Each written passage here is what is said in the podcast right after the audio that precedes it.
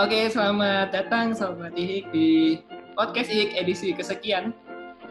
Tidak kita Titik-titik. titik-titik tidak kita kasih angka Kita nggak supaya pernah ngitungan dari awal udah berapa. Iya, enggak. berapa. Soalnya kita, kita orangnya nggak pernah hitungan soalnya Mas Iya. Jadi edisi keberapa pun ya, pokoknya kita upload saja.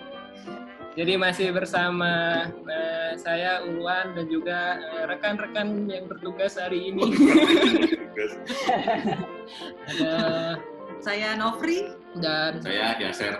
nah seperti biasa ini kami kedatangan tamu Sobat Ihik. Dari jauh loh ini. Iya ini jauh banget. Emang biasa ya kita datang ke tamu. Oh, kita tamu yang asli maupun gentayangan kita datengin semua. yang ini tapi spesial banget, spesial banget. Jadi kami pakai telur. Beda benua ya. beda benua terpisah ruang dan waktu. Iya. Tapi kita akhirnya bisa disatukan lewat webinar eh, yang beberapa waktu lalu ya akhirnya Ibu Naning bisa bergabung bersama kami. Selamat datang Ibu Naning. Ya, terima kasih atas undangannya. Mbak Nani, aku penasaran eh, nama belakangnya itu nyebutnya Ya. gimana Mbak? Itu sebetulnya dari eh, bahasa Jerman.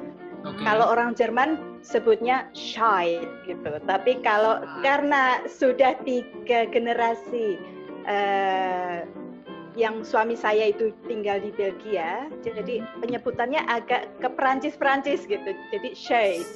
Oh. Sama. Kalau Arab itu Scheid. Said, Said. Nah, Kalau Indonesia Jadi- Said. Nah. Yang kayak hotel. Iya. itu shade gitu Ibu Naning Shade. Shade ya gitu ya. Ya. Kelas kepleset. Iya. Jadi, kami sebenarnya senang banget nih Bu karena ibu ini terhitung langka gitu sebagai uh, sobat ini karena waktu registrasi wah ini nomor dari mana? Apakah nomor scam uh, apa yang dari Nigeria itu ya kan penipuan penipuan ini adalah zoom bombing. jangan-jangan Zoom bombing. Iya, ini langkanya selangka dinosaurus. Tapi ternyata jauh-jauh ya dari Belgia. Jadi uh, Ibu Naning ini sebelumnya uh, kalau boleh tahu uh, kenal ihiknya dari mana Ibu? Dari Mas Darminto. Oh, oke. Iya. Jadi Waktu Ibu dan Pak saya- Darminto adalah Adalah awalnya kita kenal dari Facebook. Setelah Hmm. itu ada apa komunikasi sama-sama dari Semarang ya kita. Terus eh, saya mengeluarkan novel yang pertama itu yang apa gagal itu humornya. saya komunikasi dengan Master, Master bilang oke karena beliau kan sudah tingkatnya sudah absurd surrealis seperti Iya. itu. Jadi eh, apa mencernanya mudah. Ternyata waktu saya lempar ke publik, publik itu bukan ketawa tapi mikir. lontong malah mikir. Eh, ya, ya kita banyak komunikasi tentang humor dan sebagainya. Sebetulnya saya nggak lucu, Iya. saya serius, tapi em, saya ingin ada eh, humor touch dalam tulisan saya yang tidak sama seperti di misalnya eh, di bukunya Raditya Dika atau apa Hmm. seperti itu yang saya pengen eh, agak beda lah, tapi terlalu beda juga jelek ya akhirnya. ya harus ada apa balance. Ada pasar ini ya yang di, khusus dipilih oleh Ibu Naning ini ceruknya ini eh, beda gitu ya dengan eh, kebanyakan penulis humor ya, pada Hmm. umumnya ya. Tapi Ibu ini Awal- sebenarnya awalnya gimana Bu? Ya awalnya idealismenya seperti itu, tapi akhirnya mentok dengan realita. Tapi sebenarnya ibu ini lebih nyaman disebut sebagai penulis atau eh, pengajar, akademisi atau seperti apa sebenarnya ibu? Karena kalau ngelihat latar belakang ibu ini beragam banget. Iya, saya saya borong semuanya itu. Kami nggak dapat nih bu kalau diborong semua bu. em, sebetulnya dulu uh, di Indonesia saya uh, fokus di pendidikan ya. Saya mengajar bahasa Inggris di UGRIS yang sekarang UGRIS. Terus selain itu aktif di Teater Lingkar Semarang. Hmm. Ya, nah itu. Jadi main teater, ngajar, main teater, ngajar. Nah itu saja. Terus waktu saya tinggal di Belgia karena harus di sini bahasa nasionalnya ada tiga, Prancis, Belanda, dan Jerman, otomatis bahasa Inggris nggak kepake. saya harus saya harus belajar eh, satu dari tiga bahasa nasional itu dulu. Saya belajar bahasa Prancis dulu. Eh, terus sekolah lagi di sini, terus bikin anak satu, bikin anak dua, bikin anak tiga. Kerjanya serabutan itu ya, nyuci ya, ya masak, ya bersih bersih. Akhirnya 2018 eh, saya memutuskan, oke okay, sekarang saya ingin fokus menulis. Hmm. Terus ada blog itu shade.be uh, itu uh, apa saya bikin untuk um, ya hobi aja nulis gitu ya ada humor anekdot pendidikan campur-campur lah hmm. setelah itu malah justru diundang-undang apa uh, oleh teman gitu malah justru dalam kategori penyair karena sering hmm. saya kalau curhat gitu bikin puisi gitu hmm akhirnya ikut grup penyair terus saya juga menulis ikut grup penulis terus juga ke humor juga. Jadi ya dicoba dulu aja semuanya nanti kali. Uh, pengennya sih yang apa saya sampaikan itu bisa ada gunanya. Hmm. seperti itu aja gitu. Kalau ngelihat timeline uh, Ibu Naning berkarya ini kan humor kan masih cenderung baru nih Ya. Tahun ya, 2018 gitu. Tapi sebenarnya secara personal itu Ibu itu uh, apakah mengkategorikan diri sebagai orang yang humoris atau mungkin pernah dengar testimoni dari orang bahwa Ibu orang yang humoris gitu? Enggak juga.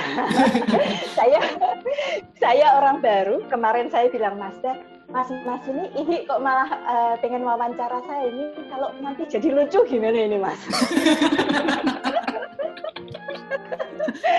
jadi, jadi kayak dapat musibah tuh kayaknya.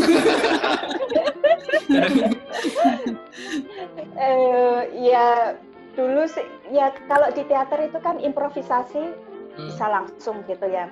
Jadi sering sekali di teater lingkar itu uh, yang tidak teater yang tidak apa kalau orang Jawa bilang mendaki-daki yang wah teater teatrikal sekali gitu enggak hmm. yang lebih ke ketoprak atau ludruk oh. gitu ya jadi mereka ceplas ceplos ceplas ceplos itu tuh uh, dari situ saya belajar improvisasi hmm. harus tanggap gitu dan walaupun saya tidak lucu kalau di panggung itu improvisasi saya itu bikin ger gitu penonton. Hmm. Saya juga nggak tahu, eh, nggak tahu uh, apa awalnya juga nggak mikir asal aja misalnya uh, ada dekat dukun gitu, oh gitu. Kamu harus apa uh, mandi dengan air kembang terus dan kayu sengon gitu.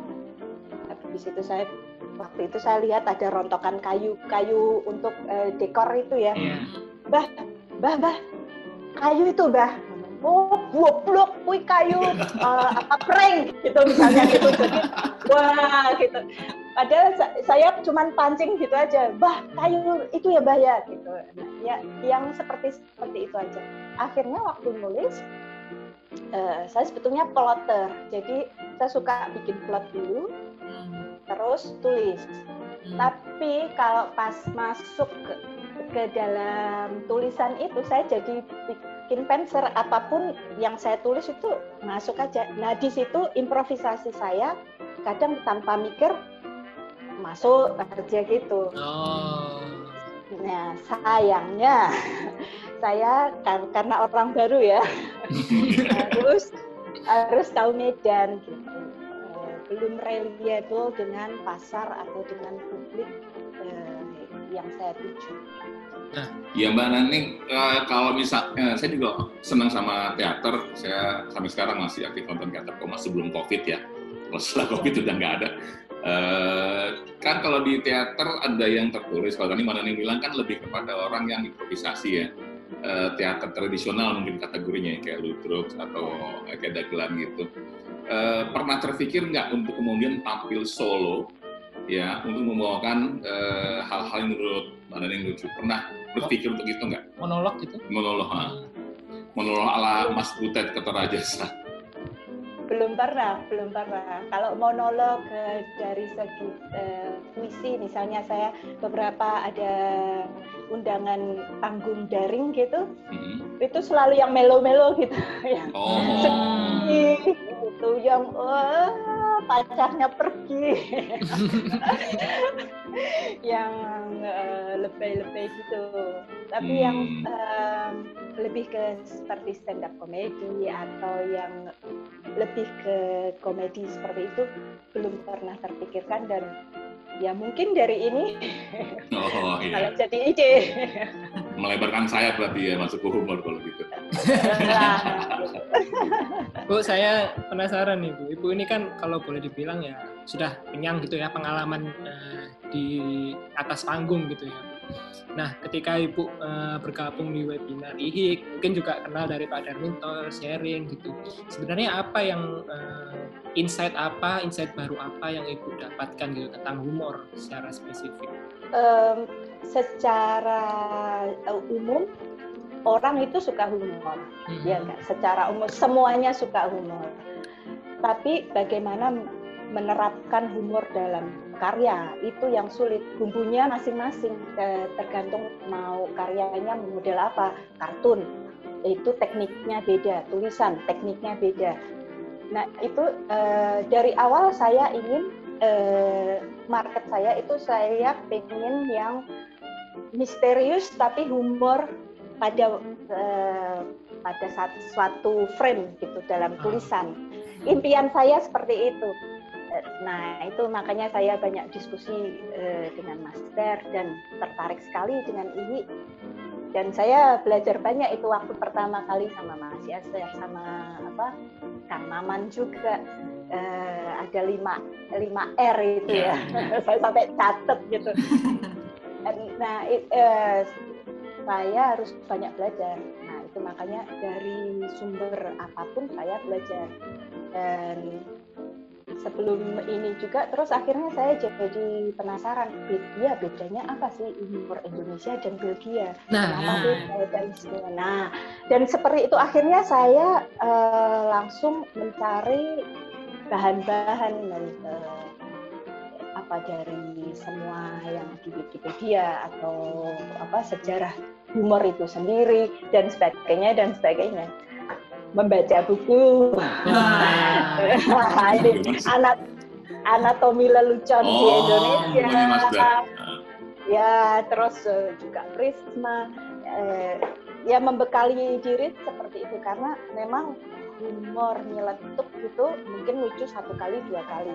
Hmm. tapi kalau ingin konsisten kalau memilih jalur itu ya harus membekali diri Nah itu tadi eh, itu ya belum belum dijawab tuh bedanya humor di Indonesia sama di Belgia Iya, gimana? sebagai orang yang hidup di dua alam ya. Waduh, Ah. amfibi dong. amfibi amfibi ya Alam humor Indonesia sama alam humor Belgia Oh, gitu. atau Eropa Iya. secara umum.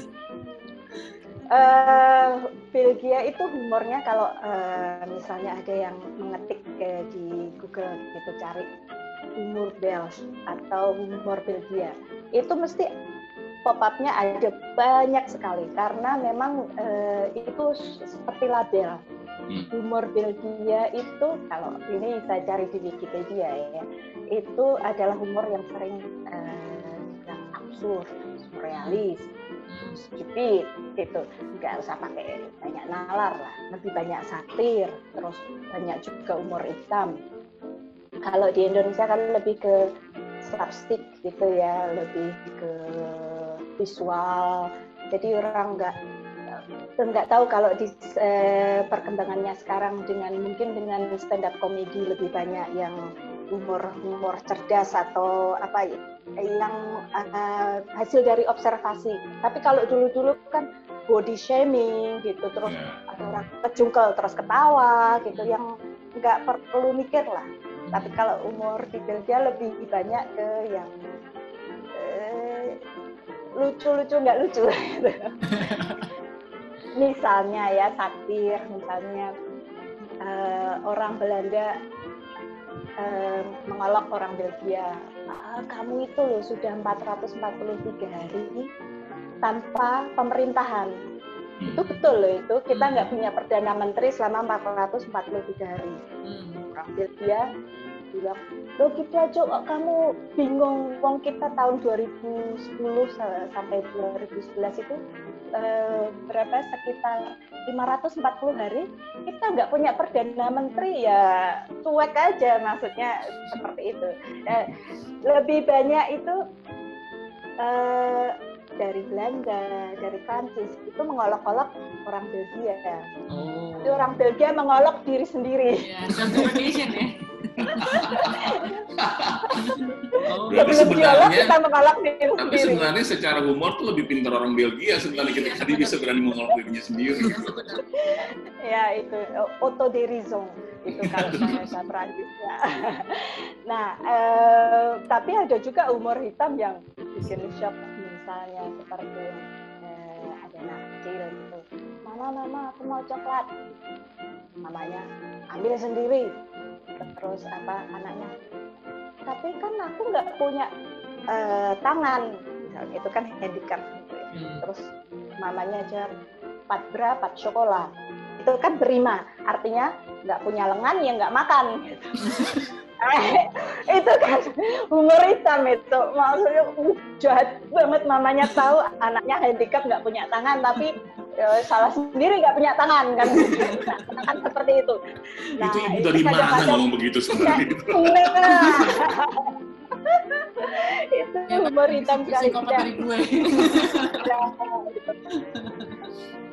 Terus juga humor-humor yang absurd, surrealis seperti ini contoh ya di misalnya di ruang tunggu eh, dokter gitu ada satu pasien "Nah, Pak Pak maaf Pak. Ada pisang di telinga Bapak. Terus bapaknya itu yang kedua bilang "Eh, maaf anak muda bicara yang lebih keras. Saya nggak dengar ada pisang di telinga saya. Nah itu kan absurd Absurd sekali ya. ya yang model-model seperti itulah.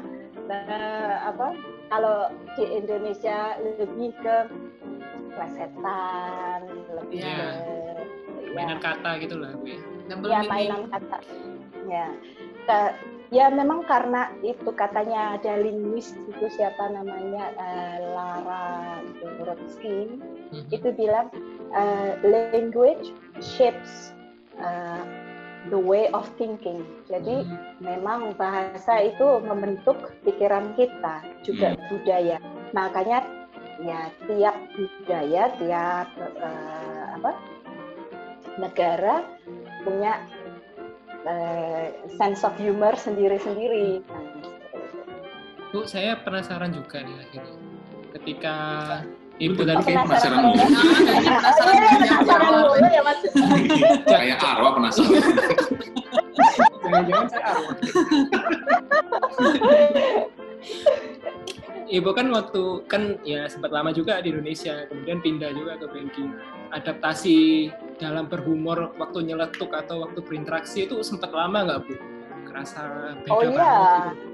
Iya iya, eh, apalagi suami saya itu humornya dia second degree sekali.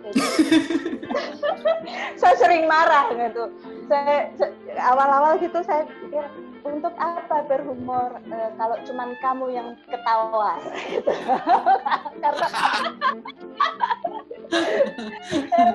itu ya apa eh, second degree itu misalnya ada sesuatu yang buruk misalnya dia keluar dari eh, meeting gitu.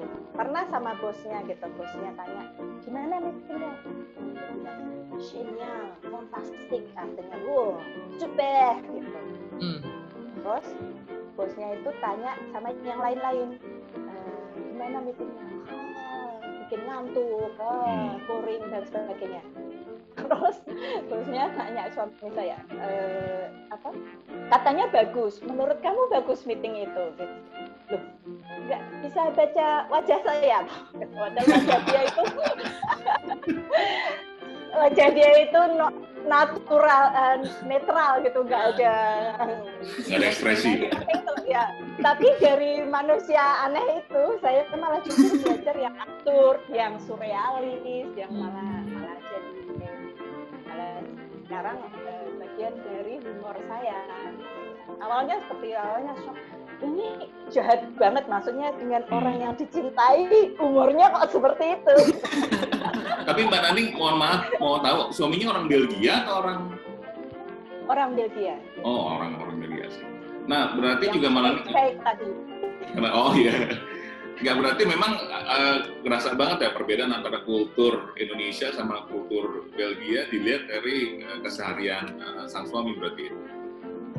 Ya, ya, eh, beda sekali dari dari apa eh, dari awal itu ya eh, semuanya beda. Untung saya di sekitar apa di sekitar saya itu orang-orang yang eh, baik hati, tulus gitu membantu Hmm. saya proses eh, beradaptasi. Jadi Hmm. masa adaptasi itu bisa dibilang mudah lah Hmm. karena saya datang di sini dengan visa menikah Hmm. Sendirian itu nggak nggak di apa karena sudah menikah di Indonesia secara agama Hmm. terus eh, didandani gitu itu Jawa gitu di Indonesia terus di sini menikah di hadapan itu komun atau pemerintah kerajaan Belgia sendirian saya karena ibu saya takut naik pesawat tapi nggak Nah, naik Gojek aja dari dari sini.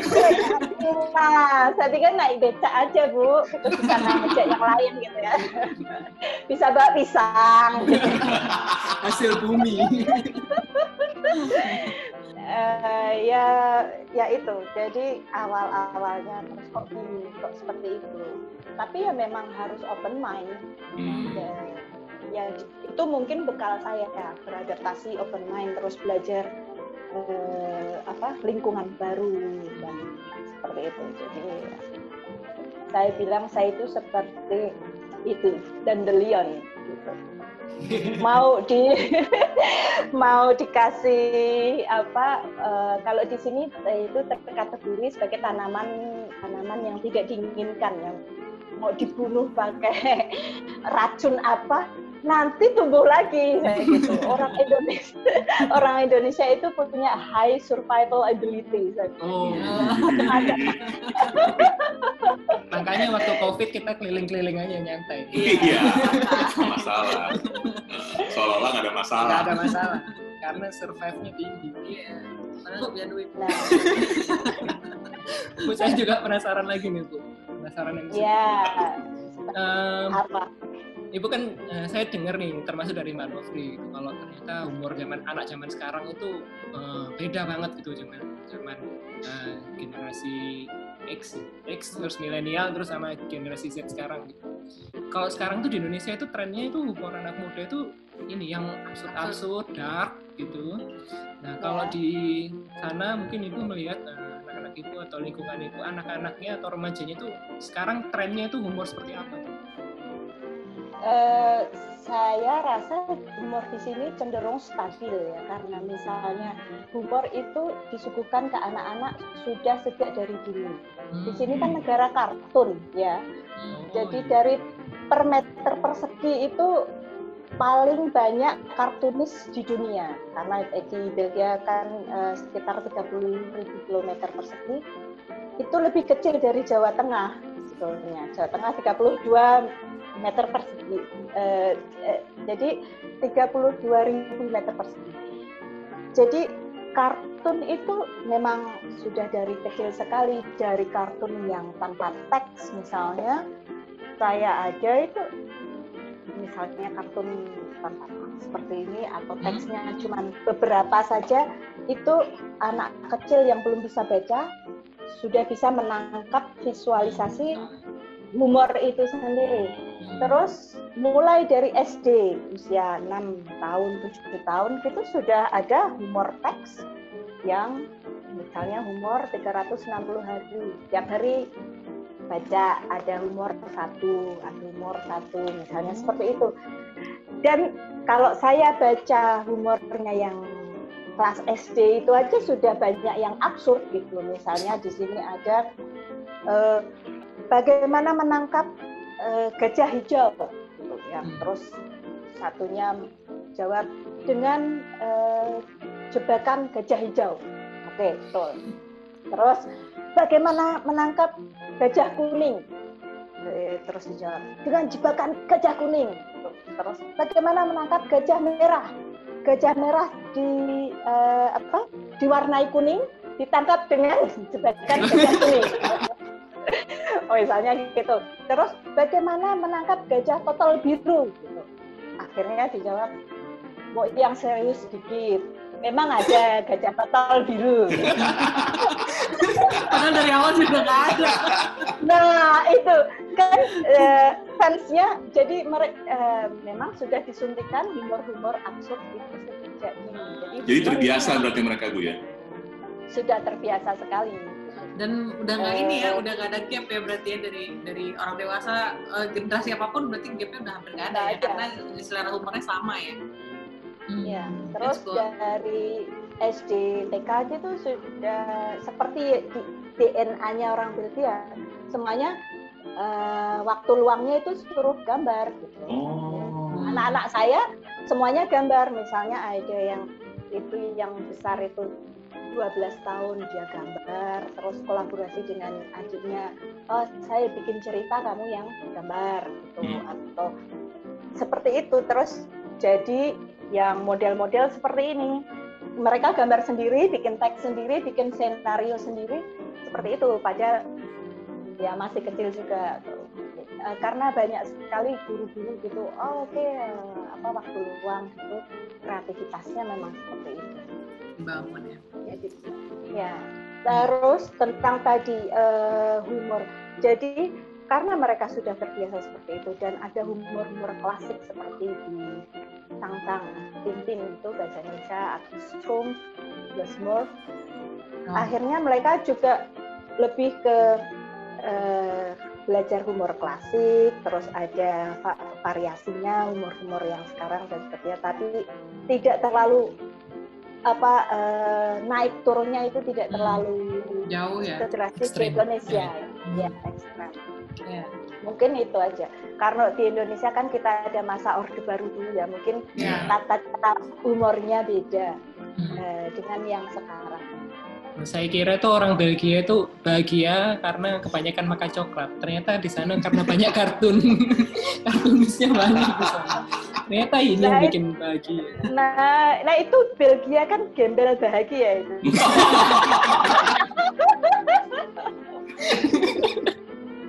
oh iya, gembel bahagia. Andai kan orang Belgianya tahu artinya. Loh, gunanya kan ada orang Belgia.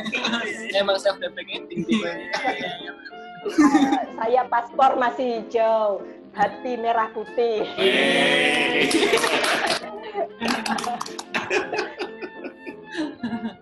Cuman apa raganya aja di sini tapi masih berkarya masih iya semoga punya sesuatu yang bisa diberikan untuk Indonesia ini. Amin. amin amin amin. Kita tunggu karya yang lagi ditulis sekarang ya? Iya apa itu bu? kemarin ya? Boleh dibocorin nggak iya, bocorin yang apa puisi lima bahasa itu sedang diproses di Pustaka Jaya. Okay. Terus yang novel itu juga mungkin di Pustaka Jaya tapi yang lewat jalur indie. Yang ini yang sementara ini saya sedang menerjemahkan Charles Baudelaire itu penyair dari abad 19 karena selama 165 tahun sejak buku itu terbit belum ada orang Indonesia yang Menerjemahkan. buku Hmm. itu secara integral. Ya, semoga berguna lah untuk misalnya di sastra Prancis atau apa karena Hmm. sayang sekali saya lihat mereka harus menerjemahkan atau menganalisa puisi-puisi tersebut dari bahasa kedua yaitu Inggris. Hmm. Ya, padahal mereka belajar di sastra Prancis misalnya. Karena saya eh, alhamdulillah bisa paham dua bahasa itu, Hmm. ya why not gitu. Ini cara saya membantu mereka. Hmm. Supaya nggak kehilangan makna aslinya ya. Iya kan terpistro- terpistrosi juga kan kalau Iya. diterjemahkan. Baik Ibu, eh, Nggak, nggak, nggak lucu sama sekali ya itu ya. Kan dari kita nggak ngejar lucu ibu, dari ibu tuh kita ngejar info tentang di sana humor seperti apa, gitu. jadi nggak apa-apa nggak lucu. Kita humor serius bu. Iya. padahal ngakak-ngakak juga. Baik Ibu Naning, terima kasih banyak waktunya eh, atas eh, terima kasih atas waktunya dan juga sudah menyempatkan ngobrol dengan kami di tengah agendanya yang padat. Semoga kita bisa agenda ketemu. makan.